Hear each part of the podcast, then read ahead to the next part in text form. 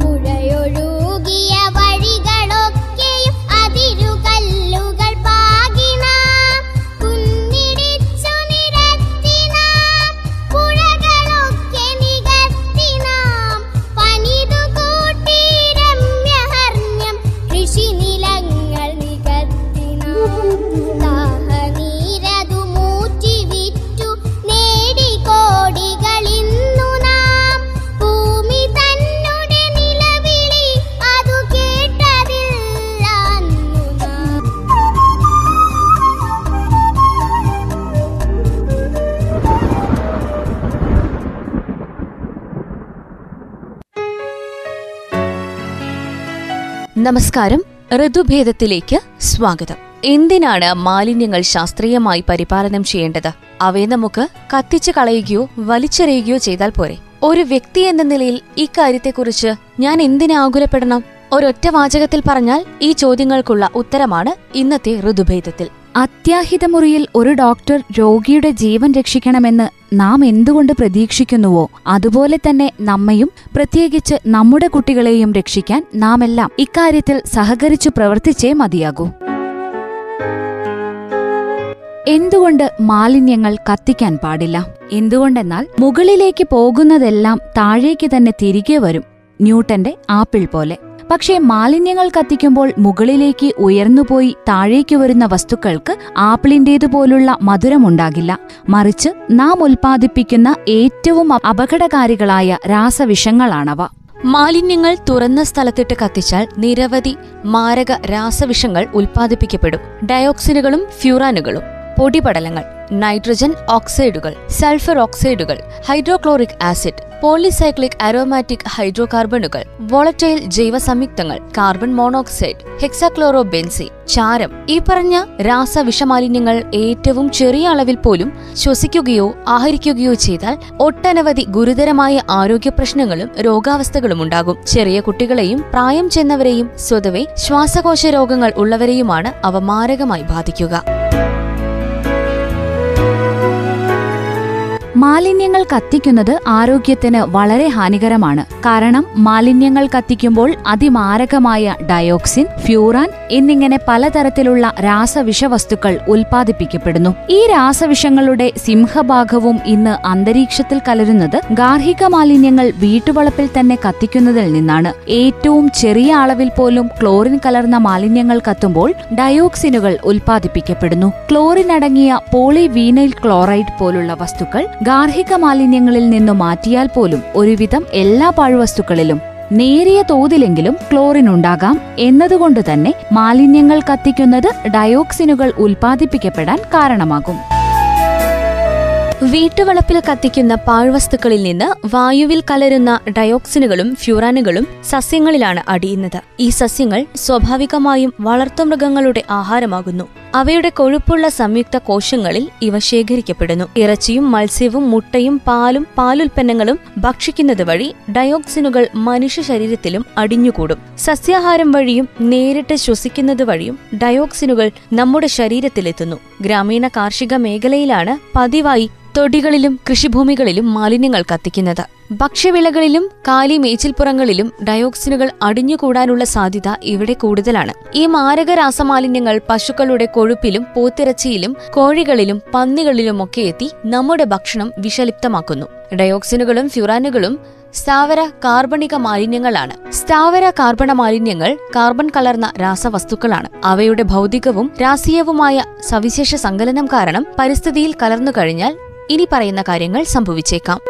നീണ്ടകാലം നിരവധി വർഷങ്ങൾ രാസമാറ്റങ്ങൾക്ക് വിധേയമാകാതെ നമ്മുടെ ചുറ്റുപാടുകളിൽ തന്നെ അവ അവശേഷിക്കും. മണ്ണ് ജലം വായു എന്നിവയിലൂടെയുള്ള സ്വാഭാവിക പ്രക്രിയകളിലൂടെയും ചംക്രമണങ്ങളിലൂടെയും ഈ രാസവസ്തുക്കൾ ചുറ്റുപാടുകളിൽ വ്യാപകമായി വിതരണം ചെയ്യപ്പെടും. മനുഷ്യനുൾപ്പെടെ എല്ലാ ജീവജാലങ്ങളുടെയും കൊഴുപ്പുള്ള സംയുക്ത കോശങ്ങളിൽ അവ അടിഞ്ഞുകൂടുന്നു. ഭക്ഷ്യശൃംഖലയുടെ മുകൾത്തട്ടുകളിലേക്ക് പോകുന്തോറും ജീവികളുടെ ശരീരത്തിൽ ഈ രാസവിഷങ്ങളുടെ സാന്ദ്രത കൂടിക്കൂടി വരുന്നു. ജൈവ സഞ്ചയം അഥവാ ജൈവ സാന്ദ്രീകരണം എന്നാണ് പ്രക്രിയ അറിയപ്പെടുന്നത്. രാസവസ്തുക്കളുടെ സാന്ദ്രത വർദ്ധിക്കുന്നതിനൊപ്പം മനുഷ്യർക്കും എല്ലാ വന്യജീവികൾക്കും വളർത്തുമൃഗങ്ങൾക്കും ഈ മാരക വിഷങ്ങൾ അപായകരമാകുന്നു. മറ്റൊരു പ്രധാന കാര്യം നമ്മുടെ ശരീരത്തിൽ നിന്ന് ഈ വിഷങ്ങളെ മുലപ്പാലിൽ കൂടിയല്ലാതെ മാറ്റിക്കളയാനുമാവില്ല. ഡയോക്സിനുകളുടെയും ഫ്യൂറാനുകളുടെയും ഉറവിടങ്ങളും ഉൽപാദനവും നിർമ്മാർജനം ചെയ്യുക എന്നത് സ്റ്റോക്ക്ഹോം കൺവെൻഷന്റെ ആധികാരികമായ അനുശാസനമാണ്.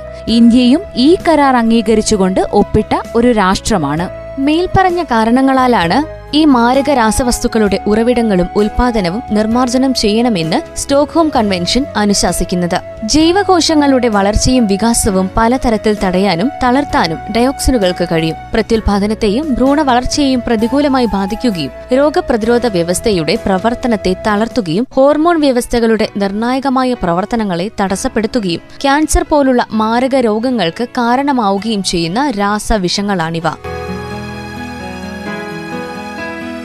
പത്തു പേർക്ക് ഇടമുള്ള ഒരു മുറിയായി ഭൗമഗ്രഹത്തെ ഒന്ന് സങ്കല്പിച്ചു നോക്കൂ. ആ മുറിയിൽ പത്തു പേർ വരെ ഇരുന്നാൽ എല്ലാവർക്കും സ്വാസ്ഥ്യമുണ്ടാകും. ആ മുറിയിൽ നൂറുപേർ കയറിയാലോ? ശ്വാസം മുട്ടലാകും ഫലം. ഏതൊരു വ്യവസ്ഥയ്ക്കും അതിനകത്ത് ഉൾക്കൊള്ളിക്കാവുന്ന വസ്തുക്കൾക്ക് ഒരു നിശ്ചിത പരിധിയുണ്ട്. കൂടുതൽ കൂടുതൽ മാലിന്യങ്ങൾ നമ്മൾ കത്തിക്കുമ്പോൾ നമ്മുടെ പരിസരത്തിന് ഉൾക്കൊള്ളാനാകുന്ന വാഹകശേഷിയെ വായുമലിനീകരണം ശ്വാസം മുട്ടിക്കും. പണ്ട് നാം ചെയ്തിരുന്ന വീട്ടുവളപ്പിലെ ശവദാഹം പോലും ഇന്ന് നിരുത്സാഹപ്പെടുത്തുന്നത് ഇക്കാരണം കൊണ്ടാണ്. മത്സ്യം ധാരാളം കഴിക്കുന്ന കേരളീയർക്ക് ഡയോക്സിൻ ഫ്യൂറാൻ എന്നിവ കാരണമുള്ള മാരക വിഷബാധയുണ്ടാകാനുള്ള സാധ്യത വളരെ കൂടുതലാണ്. ഈ പറഞ്ഞ വിവരങ്ങൾ മുഴുവൻ ഓർമ്മിക്കാൻ പ്രയാസമാണെങ്കിൽ നമുക്ക് കാതലായ ഒരു കാര്യം മാത്രം ഉറപ്പിച്ചു പറയാം. രണ്ട് രാസവസ്തുക്കളെ ഓർമ്മിക്കാം. കാതലായ കാര്യം ഇതാണ്. ഒരിക്കലും ഒന്നും കത്തിക്കരുത്. രണ്ടു രാസവസ്തുക്കൾ ഇവയാണ്. ഡയോക്സിനുകളും ഫ്യൂറാനുകളും. ശാസ്ത്രത്തിന്റെ അറിവിൽ ഏറ്റവും മാരകമെന്ന് കണ്ടെത്തിയിട്ടുള്ള രാസവിഷങ്ങളാണിവ. പരിണാമ ചരിത്രത്തിൽ ജീവൻ ഒരിക്കലും നേരിട്ടിട്ടില്ലാത്ത മനുഷ്യനിർമ്മിത രാസവിഷങ്ങൾ. ഓരോ പ്രാവശ്യവും നാം മാലിന്യങ്ങൾ തീയിട്ട് കത്തിക്കുമ്പോൾ ഇവ നമ്മുടെ ഓർമ്മയിൽ വരട്ടെ. അതിനാൽ മാലിന്യങ്ങൾ കത്തിക്കുന്നത് അപായകരമാണ്. എന്നാൽ നമുക്കവയെ വലിച്ചെറിയാമോ? മാലിന്യം കൂനകൂടുന്ന ചെറുതോ വലുതോ ആയ നിക്ഷേപ കേന്ദ്രങ്ങളിൽ സാധാരണയായി സംഭവിക്കുന്നതെന്താണ്? ഇന്ത്യയിലെ ഏറ്റവും ആധുനികവും ഉപഭോഗ സംസ്കാരത്തിന് കീഴടങ്ങിയതുമായ സമൂഹങ്ങളിൽ ഒന്നാണ് കേരളം. ഈ ഉപഭോഗ തൃഷ്ണയുടെ ശേഷിപ്പുകൾ നിറഞ്ഞ ഒരു പ്ലാസ്റ്റിക് സഞ്ചി തുറന്നാൽ നമുക്കത് വ്യക്തമാകും. പുലർച്ചയ്ക്കോ രാത്രി ഇരുട്ടത്തോ ആരും കാണാതെ നിങ്ങളുടെ അയൽക്കാരോ അല്ലെങ്കിൽ നിങ്ങൾ തന്നെയോ വലിച്ചെറിഞ്ഞതാകാം. ഗാർഹിക മാലിന്യങ്ങൾ നിറഞ്ഞ പ്ലാസ്റ്റിക് സഞ്ചി. അതിൽ അടുക്കളയിൽ നിന്നുള്ള അവശിഷ്ടങ്ങൾ മാത്രമല്ല ഒട്ടനവധി ഖരമാലിന്യങ്ങളും തീർച്ചയായും ഉണ്ടാകും. കേടായ പ്ലാസ്റ്റിക് കളിപ്പാട്ടങ്ങൾ പത്രക്കടലാസിൽ പൊതിഞ്ഞ സാനിറ്ററി നാപ്കിനുകൾ തലേന്ന് രാത്രി നടന്ന പാർട്ടിയുടെ ബാക്കി മദ്യക്കുപ്പികൾ ആഹാരാവശിഷ്ടങ്ങളുടെ സ്റ്റെറോഫും തെർമോകോൾ എന്നിവയുടെ പാക്കിംഗ് വസ്തുക്കളും പാത്രങ്ങളും ബാറ്ററികൾ സി എഫ് എൽ ബൾബുകൾ തുടങ്ങി നിരവധി ഇലക്ട്രോണിക് മാലിന്യങ്ങളും മറ്റും അലസമായി വലിച്ചെറിഞ്ഞ ആ സഞ്ചിയിലുണ്ടാകും. ഈ ഉൽപ്പന്നങ്ങൾക്കുള്ളിൽ എത്രയേറെ രാസവസ്തുക്കൾ ഉണ്ടാകും എന്ന് നിങ്ങൾക്കറിയാമോ? നാം ഉപയോഗിക്കുന്ന ഓരോ വസ്തുവിലും നിരവധി മാരകമായ രാസവിഷങ്ങൾ അടങ്ങിയിട്ടുണ്ടാവും. വർത്തമാന കടലാസിലെ അച്ചടിയിൽ അടങ്ങിയ ഈയം ഒരു ഉദാഹരണമാണ്. കുഞ്ഞുങ്ങളുടെ ഏറ്റവും വലിയ ശത്രുവാണ് ഈയം. സി എഫ് എൽ ബൾബുകളിൽ അടങ്ങിയ രസം അതിമാരകമായ വിഷവസ്തുവാണ്. ഏതൊരു വസ്തുവെടുത്താലും നാം ധരിക്കുന്ന വസ്ത്രം വരെ രാസവസ്തുക്കൾ നിറഞ്ഞതാണ്. അപായകരമായ മാലിന്യങ്ങൾ മുനിസിപ്പൽ ഖരമാലിന്യം അല്ലെങ്കിൽ ഗാർഹിക മാലിന്യം എന്നിങ്ങനെ മാലിന്യങ്ങളെ വേർതിരിച്ചിരിക്കുന്നു. അപായകരമായ മാലിന്യങ്ങൾ നിക്ഷേപിച്ച ഇടങ്ങളുടെ അത്ര തന്നെ മാരകമായ മലിനീകരണം സംഭവിച്ച സ്ഥലങ്ങളാണ് മുനിസിപ്പൽ ഖരമാലിന്യങ്ങൾ നിക്ഷേപിച്ച ഇടങ്ങളും എന്ന് ടെക്സാസ് ജലഗവേഷണ കേന്ദ്രം ഈയിടെ നടത്തിയ ഗവേഷണം സ്ഥിരീകരിക്കുന്നു. വികേന്ദ്രീകൃത ജനകീയാസൂത്രണമാണ് ലോകത്തിന്റെ മുൻപിൽ നാം കേരളീയർ കാഴ്ചവെച്ച ഏറ്റവും നല്ല ഒരു മാതൃകാ പദ്ധതി. നമ്മുടെ മാലിന്യ നിക്ഷേപ കേന്ദ്രങ്ങളും ഇതേ വികേന്ദ്രീകൃത പാത ആത്മാർത്ഥമായി പിന്തുടരുന്നതായി നമുക്ക് കാണാം. മറ്റ് സംസ്ഥാന സംസ്ഥാനങ്ങളിലും രാഷ്ട്രങ്ങളിലും കാണപ്പെടുന്ന ഒരൊറ്റ ഭീമാകാര മാലിന്യ നിക്ഷേപ കേന്ദ്രത്തിനു പകരം കേരളത്തിൽ ഓരോ പാതയോരത്തും ഒഴിഞ്ഞുകിടക്കുന്ന ഓരോ പറമ്പിലും നമുക്ക് മാലിന്യങ്ങൾ കുന്നുകൂടി കിടക്കുന്നത് കാണാം. ഈ നിക്ഷേപ സ്ഥലങ്ങൾ പലതും ഒരു ചെറിയ കുളത്തിന്റെയോ തോടിന്റെയോ അതുപോലുള്ള ജലാശയങ്ങളുടെയോ അരികിലായിരിക്കുകയും ചെയ്യും. തന്റെ വീട്ടിലെ മാലിന്യങ്ങൾ പ്ലാസ്റ്റിക് സഞ്ചിയിൽ പൊതിഞ്ഞ് വീട്ടിൽ നിന്നകലെ എവിടെയെങ്കിലും വലിച്ചെറിഞ്ഞാൽ അതിനെപ്പറ്റി മറക്കാമെന്നാണ് മിക്കവരും വിചാരിക്കുന്നത്. പക്ഷേ നമ്മുടെ മാലിന്യം വിശ്വസ്തനായ ഒരു നായയെ പോലെയാണ് എന്ന താക്കീത് നാം ചെവിക്കൊണ്ടേ മതിയാകൂ. എവിടെ തള്ളിക്കളഞ്ഞാലും അത് നമ്മെ പിന്തുടർന്ന് നമ്മുടെ അടുത്തേക്ക് തന്നെ തിരിച്ചെത്തിയിരിക്കും.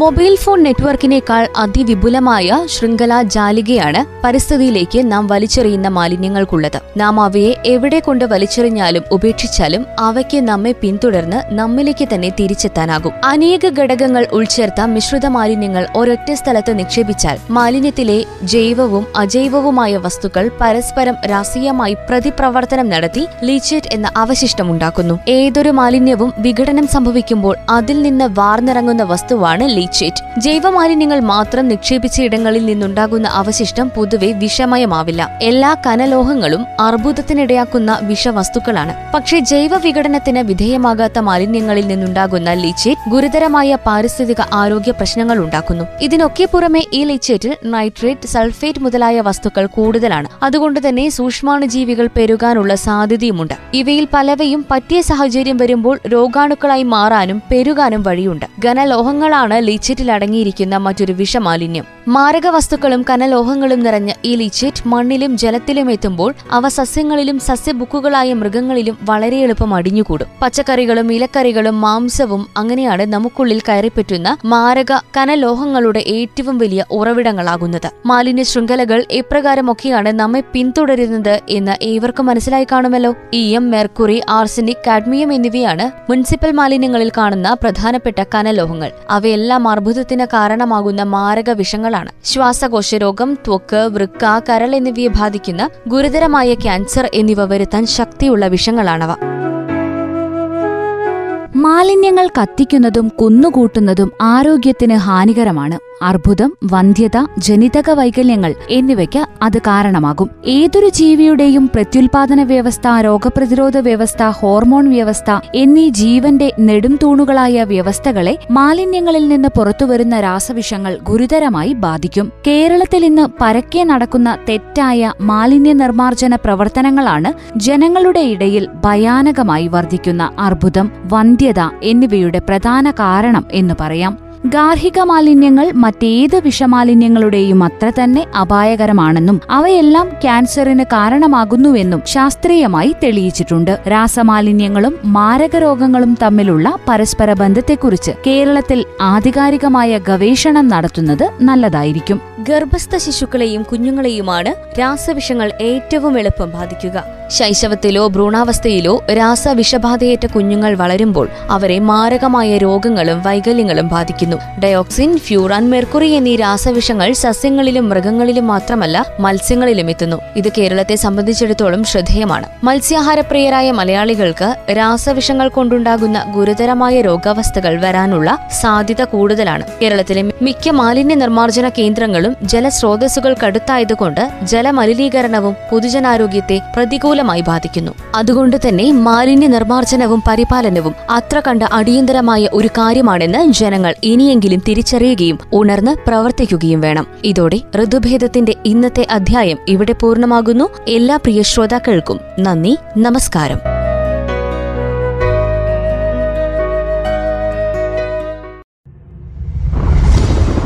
ഋതുഭേദം.